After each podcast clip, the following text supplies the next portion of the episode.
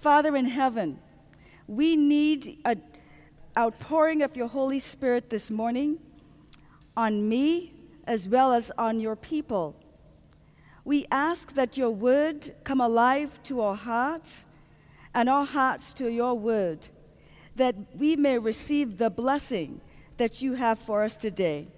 For Jesus' sake, amen. As I mentioned, our topic for today is for such a time as this it's covering the content of the book of Esther. It turns out that the book of Esther is the only book in the Bible where the name of God is not mentioned, although God is all over the book. So um, I want you to uh, begin to turn in your Bibles to the book of Esther. We will take a helicopter look at this book, although um, we won't cover every verse. We will skim over the passages so we get some idea. I had a thought that the Bible and Seventh day Adventists have looked at the Bible in terms of the cosmic conflict, the great controversy themes, and certainly the book of Esther is no exception. That theme runs also through this book, and so we're going to look at it in that context today. We'll be skimming over, as I mentioned, until we get to chapter 4. The setting is Medo Persia, and the question is why Medo Persia? The Bible tells us that the army of Cyrus presented itself before the walls of Babylon. The Jews held captive there saw it as a sign of deliverance from captivity and that their deliverance, in fact, was drawing nigh, because for more than a century before his birth, inspiration had mentioned Cyrus by name. Isaiah chapter 45 records some of these words, and they are really quite inspirational. Things such as, Thus saith the Lord to his anointed, to Cyrus whose right hand I have held. I have called you by your name, I have named you, though you have not known me. Ellen White says that Cyrus read these words and his heart was deeply moved and he determined to fulfill his divinely appointed mission. So there was a decree that he sent out. 50,000 of the children of the captivity responded and returned to their own land. But Ellen White points out that thousands hundreds of thousands, the vast supermajority, stayed behind in the land of their exile, not having zeal enough for God's house and not wanting to undergo the hardships of the return journey. One would think that despising that wonderful provision of God, that he would exclude them from the special protection of providence. But do we remember in the book of Exodus, when Moses asked God to show him his glory, Moses, the Lord said to him, The Lord, the Lord God, merciful and gracious, long suffering and abounding in goodness and truth. That abounding in goodness in the original language means hesed. Hesed means a love that will not let you go. And so God continued Ellen White tells us, through manifold agencies to plead with the exiles to return. And Zechariah pled with them, please leave Babylon now. And that's how we find ourselves in Medo Persia. And the children of the captivity still present there. Ahasuerus, Xerxes the Great, he was the king, and we find him in, in uh, chapter 1. And um, in the Ellen White points out that because they did not leave, now they were facing a momentous crisis. They were facing death.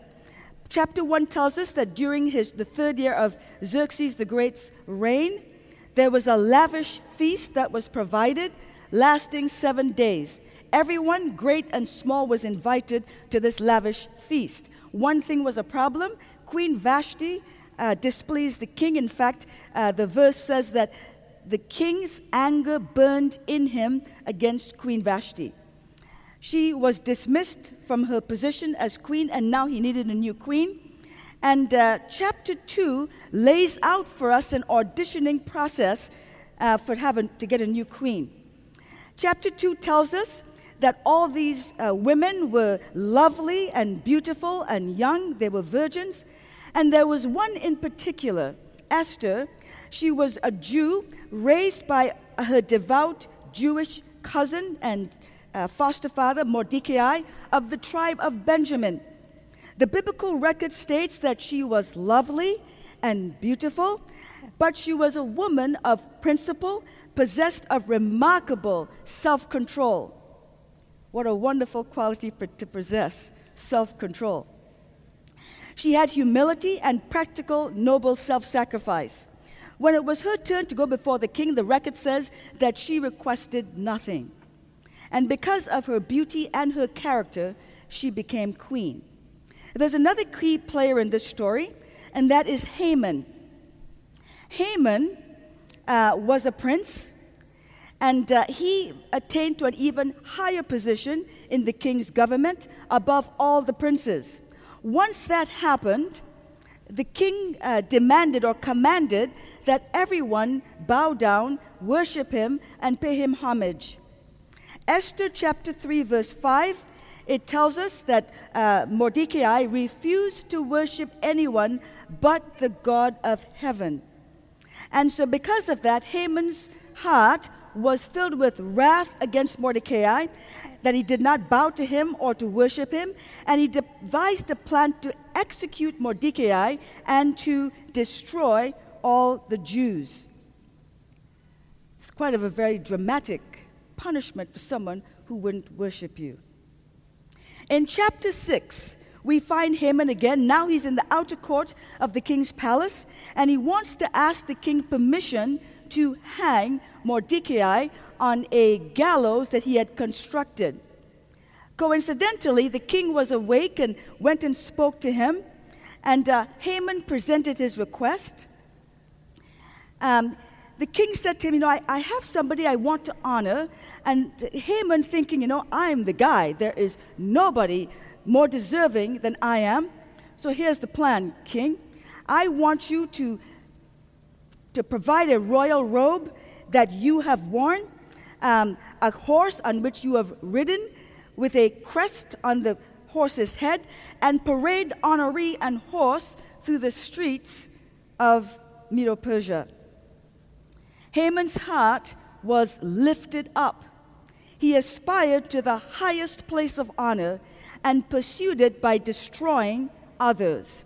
I want you to note two things. First of all, worship of Haman was commanded by the king. Secondly, Haman's heart was lifted up. There's a quote I want to read you from The Desire of Ages. It'll appear on the screen. Ellen White says that the exercise of force is contrary to the principles of God's government. He desires only the service of love, and love cannot be commanded. It cannot be won by force or authority. Only by love is love awakened. Another quote in Patriarchs and Prophets, she tells us God desires from his creatures the service of love, service that springs from an appreciation of his character. He takes no pleasure in forced obedience, and to all he grants freedom of will that they may render him voluntary service. It's interesting that uh, as we look at Haman, we see several principles that began to awaken in Haman's heart. That is one of the principles in the cosmic conflict, and that's the principle of self exaltation. This slide which will come up on the screen, shows us some of these things. This is an ominous sign. However, praise the Lord, here it is. This self exalting principle, one of the principles in the great controversy, she says, little by little, Lucifer came to indulge a desire for self exaltation. Pride in his own glory nourished the desire for supremacy. That's in the great controversy. In Isaiah, we find words such as this How did this happen to Lucifer? Isaiah says, How you have fallen from heaven, O Lucifer, how of the morning. How has this happened? And then it was recorded a few words where it says, You have said in your heart, I will ascend into heaven. I will exalt my throne above the stars. I will also sit on the mount of the congregation. I will ascend above the heights. In fact, you know what? I will be like the Most High. And then the last uh, line on there, I'm sorry the slide was taken off, she says that this was sin originated in self seeking. As we look at that, we recognize that Lucifer, the principle of Lucifer, that self exalting principle, was in the heart of Haman. Ezekiel also tells us that Lucifer was perfect in all his ways until iniquity was found in him. And what was the iniquity? The Bible tells us his heart was lifted up.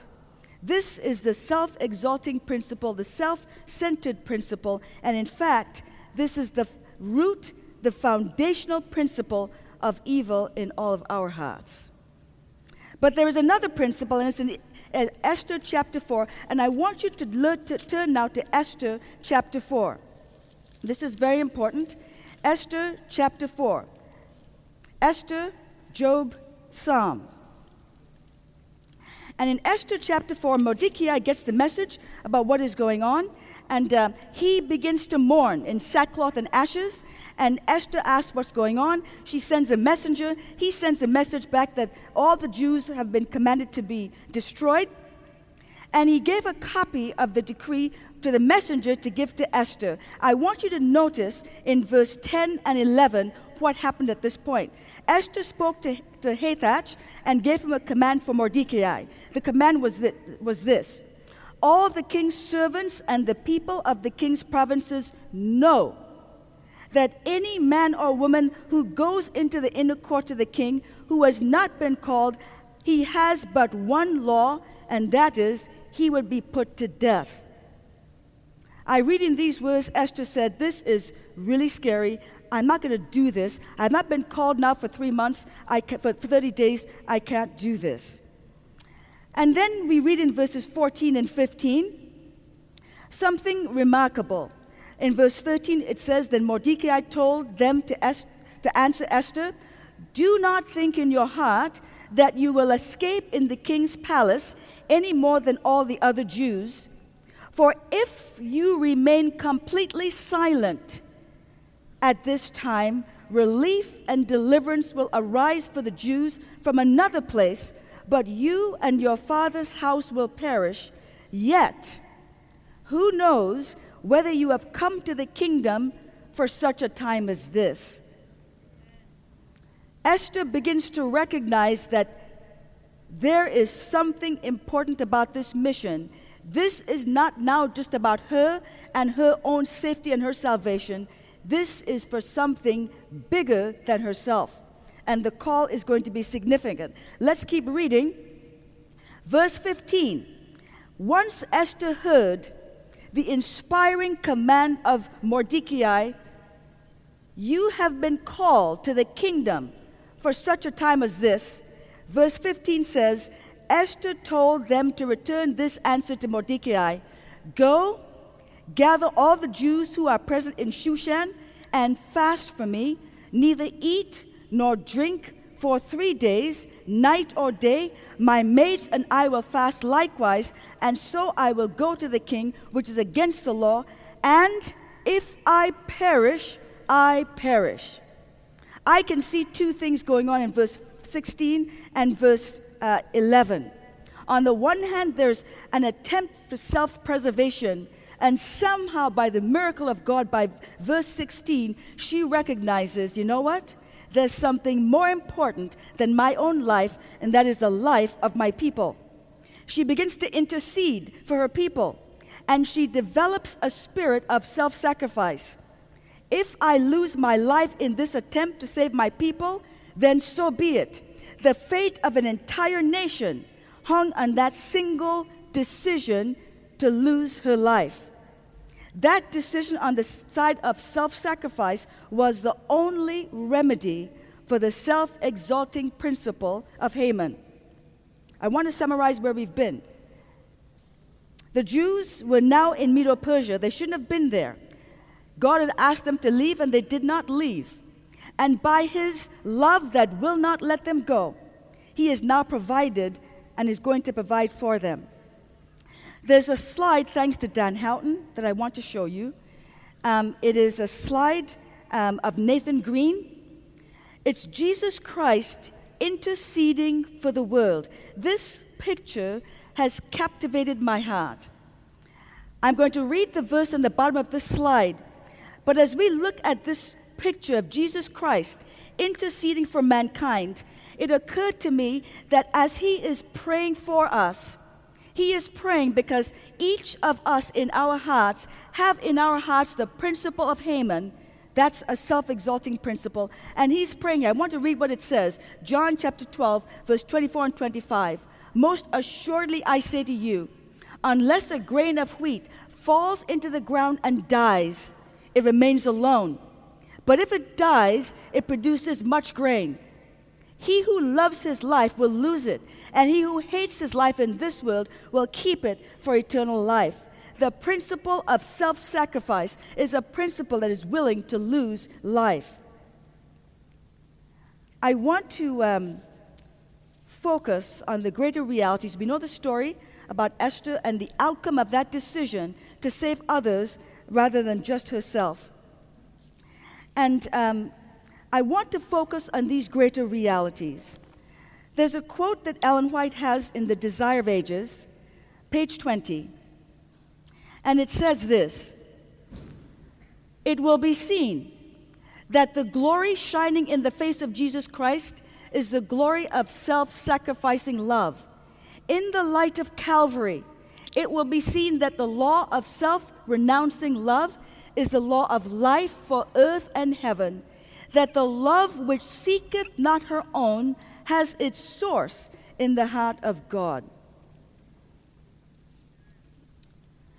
I want to read to you something before we uh, look at this next slide, although we can put the slide up of Jesus in Gethsemane. And um, this slide, likewise, I think is a very important slide. I want you to focus on the picture of Jesus Christ in Gethsemane. I'm going to read something here from uh, the Desire of Ages. When Jesus Christ was in Gethsemane, I want you to picture him in his agony and grief. And I want to read something here from the Desire of Ages. Many look on this conflict between Christ and Satan as having no special bearing on their own life. And for them, it is of little interest. But within the domain of every human heart, this controversy is repeated. What's the controversy? It's this idea of self exaltation versus self sacrifice. And why is this in the, in the uh, case of Jesus Christ? In our humanity, Christ was to redeem Adam's failure. But when Adam was assailed by the tempter, note this very carefully, none of the effects of sin were upon him. That's Adam. He stood in the strength of perfect manhood, possessing the full vigor of mind and body. It was not thus with Jesus. For 4,000 years, the race had been decreasing in physical strength and in mental power and in moral worth. And Christ took upon him the infirmities of degenerate humanity. And only thus could he rescue the race. Jesus Christ was in the fight of his life, and actually, the conflict of the ages was for our lives. As I read through these things in, in, on Gethsemane, I want you to focus on this slide and what Jesus Christ went through. She tells us, Behold him contemplating the price to be paid for the human soul. In his agony, he clings to the cold ground as if to prevent himself from being drawn farther from God. Terrible was the temptation to let the human race bear the consequences of its own guilt while he stood innocent before God.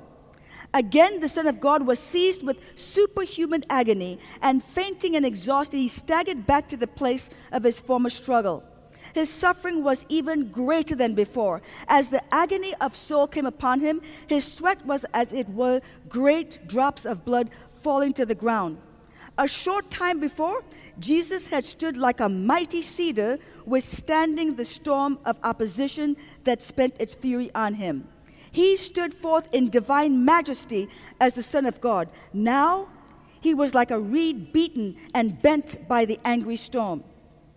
Now she goes through some very important things, and she says here the humanity of the Son of God trembled in that trying hour.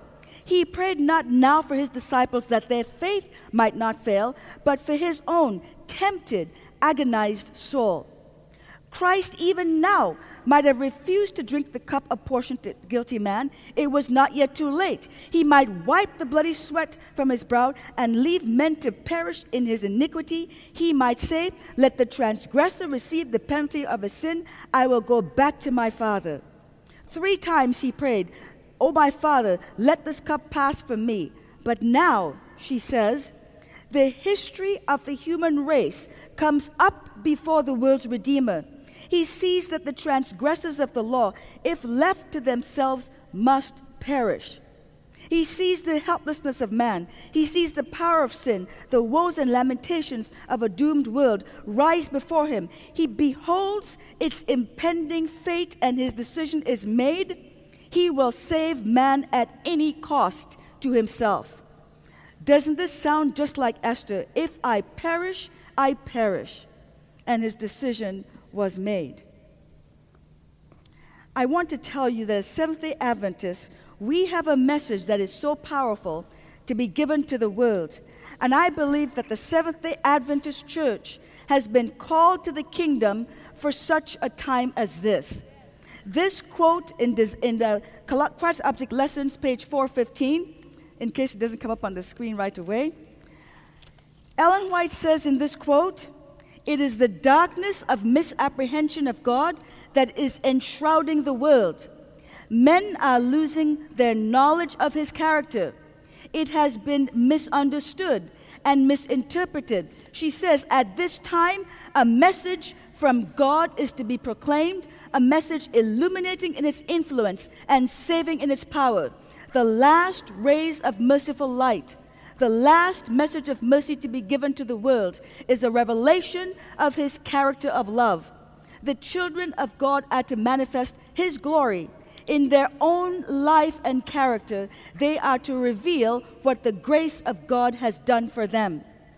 Elsewhere, Ellen White points out uh, that the message that was given the, at the Minneapolis General Conference, she said that that message portrayed and proclaimed an uplifted Savior um, that presented not only justification, but asked us to receive the righteousness of Christ, made ob- obedient to all the commandments of God.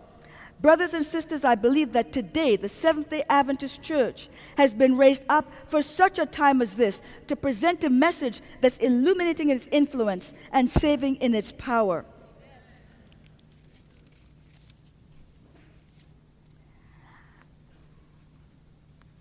As we um, contemplate these things, we are aware that there are in our own hearts things that are vying for supremacy. And um, self sacrifice versus the self emptying principle. And so um, I wanted to look a little bit at the disciples themselves. Up until Thursday afternoon of Passion Week, Jesus appeared to be a failure. Some people thought that perhaps he was successful, and that was because he had done a few miracles and, and a few things like that. But as he looked at his life, it was the last week of his life, and uh, for all intents and purposes, few people really comprehended what his ministry really was all about.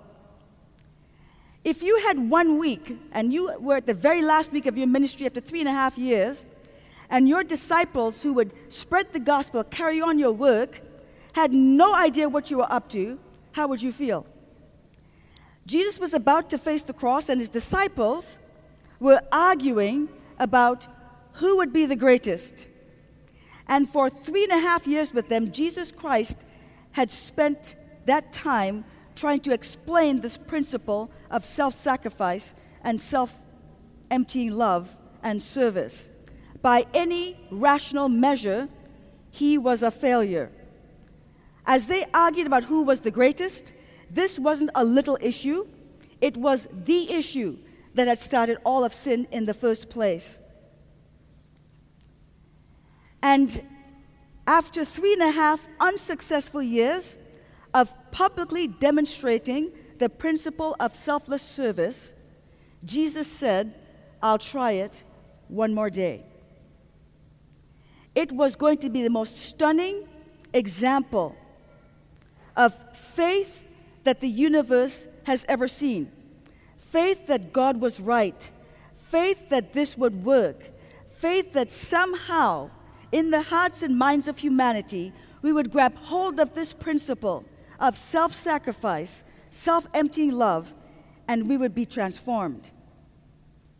And yet, Jesus, in the next 24 hours, what he was to do wasn't going to be the same as he'd always done. Yes, he demonstrated the principle of selfless service one more day, but this time he went to the extreme. He was all in, sink or swim. Selflessness would forever be defined by what he was to do in those next 24 hours. There's a graph that I'd like to show. It's called a hockey stick graph. And this graph shows something that I think is, is important. If you look at this hockey stick graph, you see the horizontal line where something is going on. This graph has been used to demonstrate things like temperature changes or poverty changes and those kinds of things. But I want to use this graph to demonstrate what happened in the life of Jesus, the three and a half years, and then that final day. If you look at the horizontal line, that's the shaft of the hockey stick. Nothing is going on. But all of a sudden, some event happens, and as you see that line going up diagonally there, something dramatic happened. And I want to tell you that what happened in the experience of disciples had to be the uplifted Savior. We know the story of Gethsemane, the betrayal. Uh, we talked about some of the passages in Gethsemane. Um, but Jesus Christ, on the cross, when he cried out, My God, my God, why have you forsaken me? And the disciples are witness to some of these things. And I just want to read some of the things Ellen White said about this. She says that the guilt of every descendant of Adam was pressing upon his heart. The wrath of God against sin, the terrible manifestation of his displeasure because of iniquity, filled the soul of his son with consternation. She says that the withdrawal of the divine countenance from the Savior in this hour of supreme anguish pierced his heart with a sorrow that can never be fully understood by man. She said that Satan wrung Satan, with his fierce temptations, wrung the heart of Jesus. The Savior could not see through the portals of the tomb. All these things were weighing in on Jesus as he was facing the final hour. And when he said, My God, my God, why have you forsaken me? That was not an act. He felt abandoned, forsaken of God. This example of selflessness is the ultimate gift of Jesus to the universe, not just because he was saving mankind in the process, but because the influence of selflessness is the greatest gift that he could give to anyone. And why is that?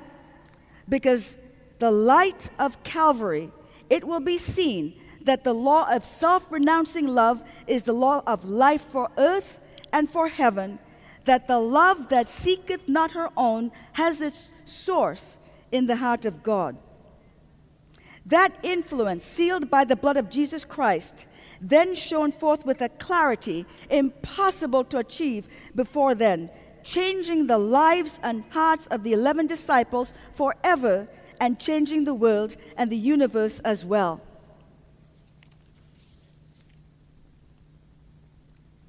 At 9:30 on a July evening in 1988, a disastrous explosion and fire happened on an oil drilling platform in the North Sea off the coast of Scotland. 166 crew members and two rescuers died. There were 63 crew members that survived. One of them was Andy Mochan, a superintendent on the rig. The explosion and the alarms awakened him, and he was badly, badly hurt, but he escaped from his quarters to the edge of the platform. As he looked down 15 stories into the cold, frigid waters of the North Sea, he saw twisted steel and debris littered on the surface of the water, and he knew that if he jumped, he would survive 20 minutes without rescue. He looked to his right hand and he saw flames. He looked on his left hand and he saw flames. He looked behind him and he saw flames.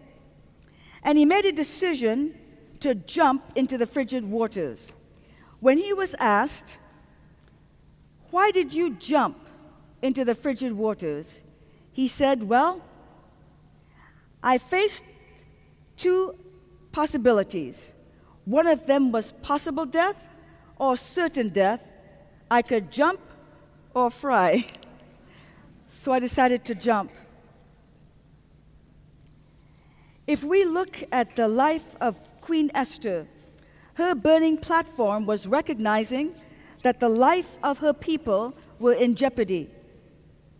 And the question is what will our burning platform be? Ellen White makes a comment before we show the last two slides. She says that the heaven appointed purpose of giving the gospel to the world in this generation is the noblest that can appeal to any human being. Millions upon millions have never so much as heard of God or of his love revealed in Christ. It is their right to receive this knowledge, to answer their cry. To every household upon whom has shone the light of the gospel comes at this crisis the question put to Esther the queen at that momentous crisis in Israel's history Who knoweth whether thou art come to the kingdom for such a time as this? But then she continues with two paragraphs that I want to read to you, that I want to be on the screen, because these, I think, are our burning platform.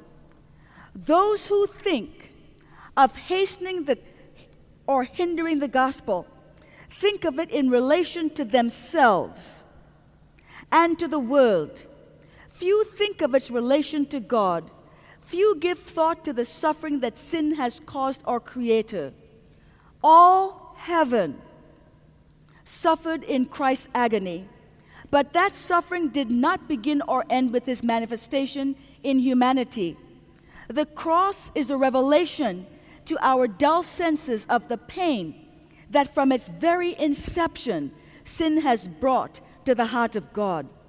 Every departure from the right, every failure of humanity to reach his ideal brings grief to him. Our world is a vast lazar house, a scene of misery that we dare not allow even our thoughts to dwell upon. Did we realize it as it is, the burden would be too terrible. Yet, God feels it all. In order to destroy sin and its results, He gave His best beloved, and He has put it in our power through cooperation with Him to bring the scene of misery to an end. Brothers and sisters, I believe that we have been called to the kingdom for such a time as this. Amen. This media was produced by Audioverse for ASI, Adventist Layman's Services and Industries.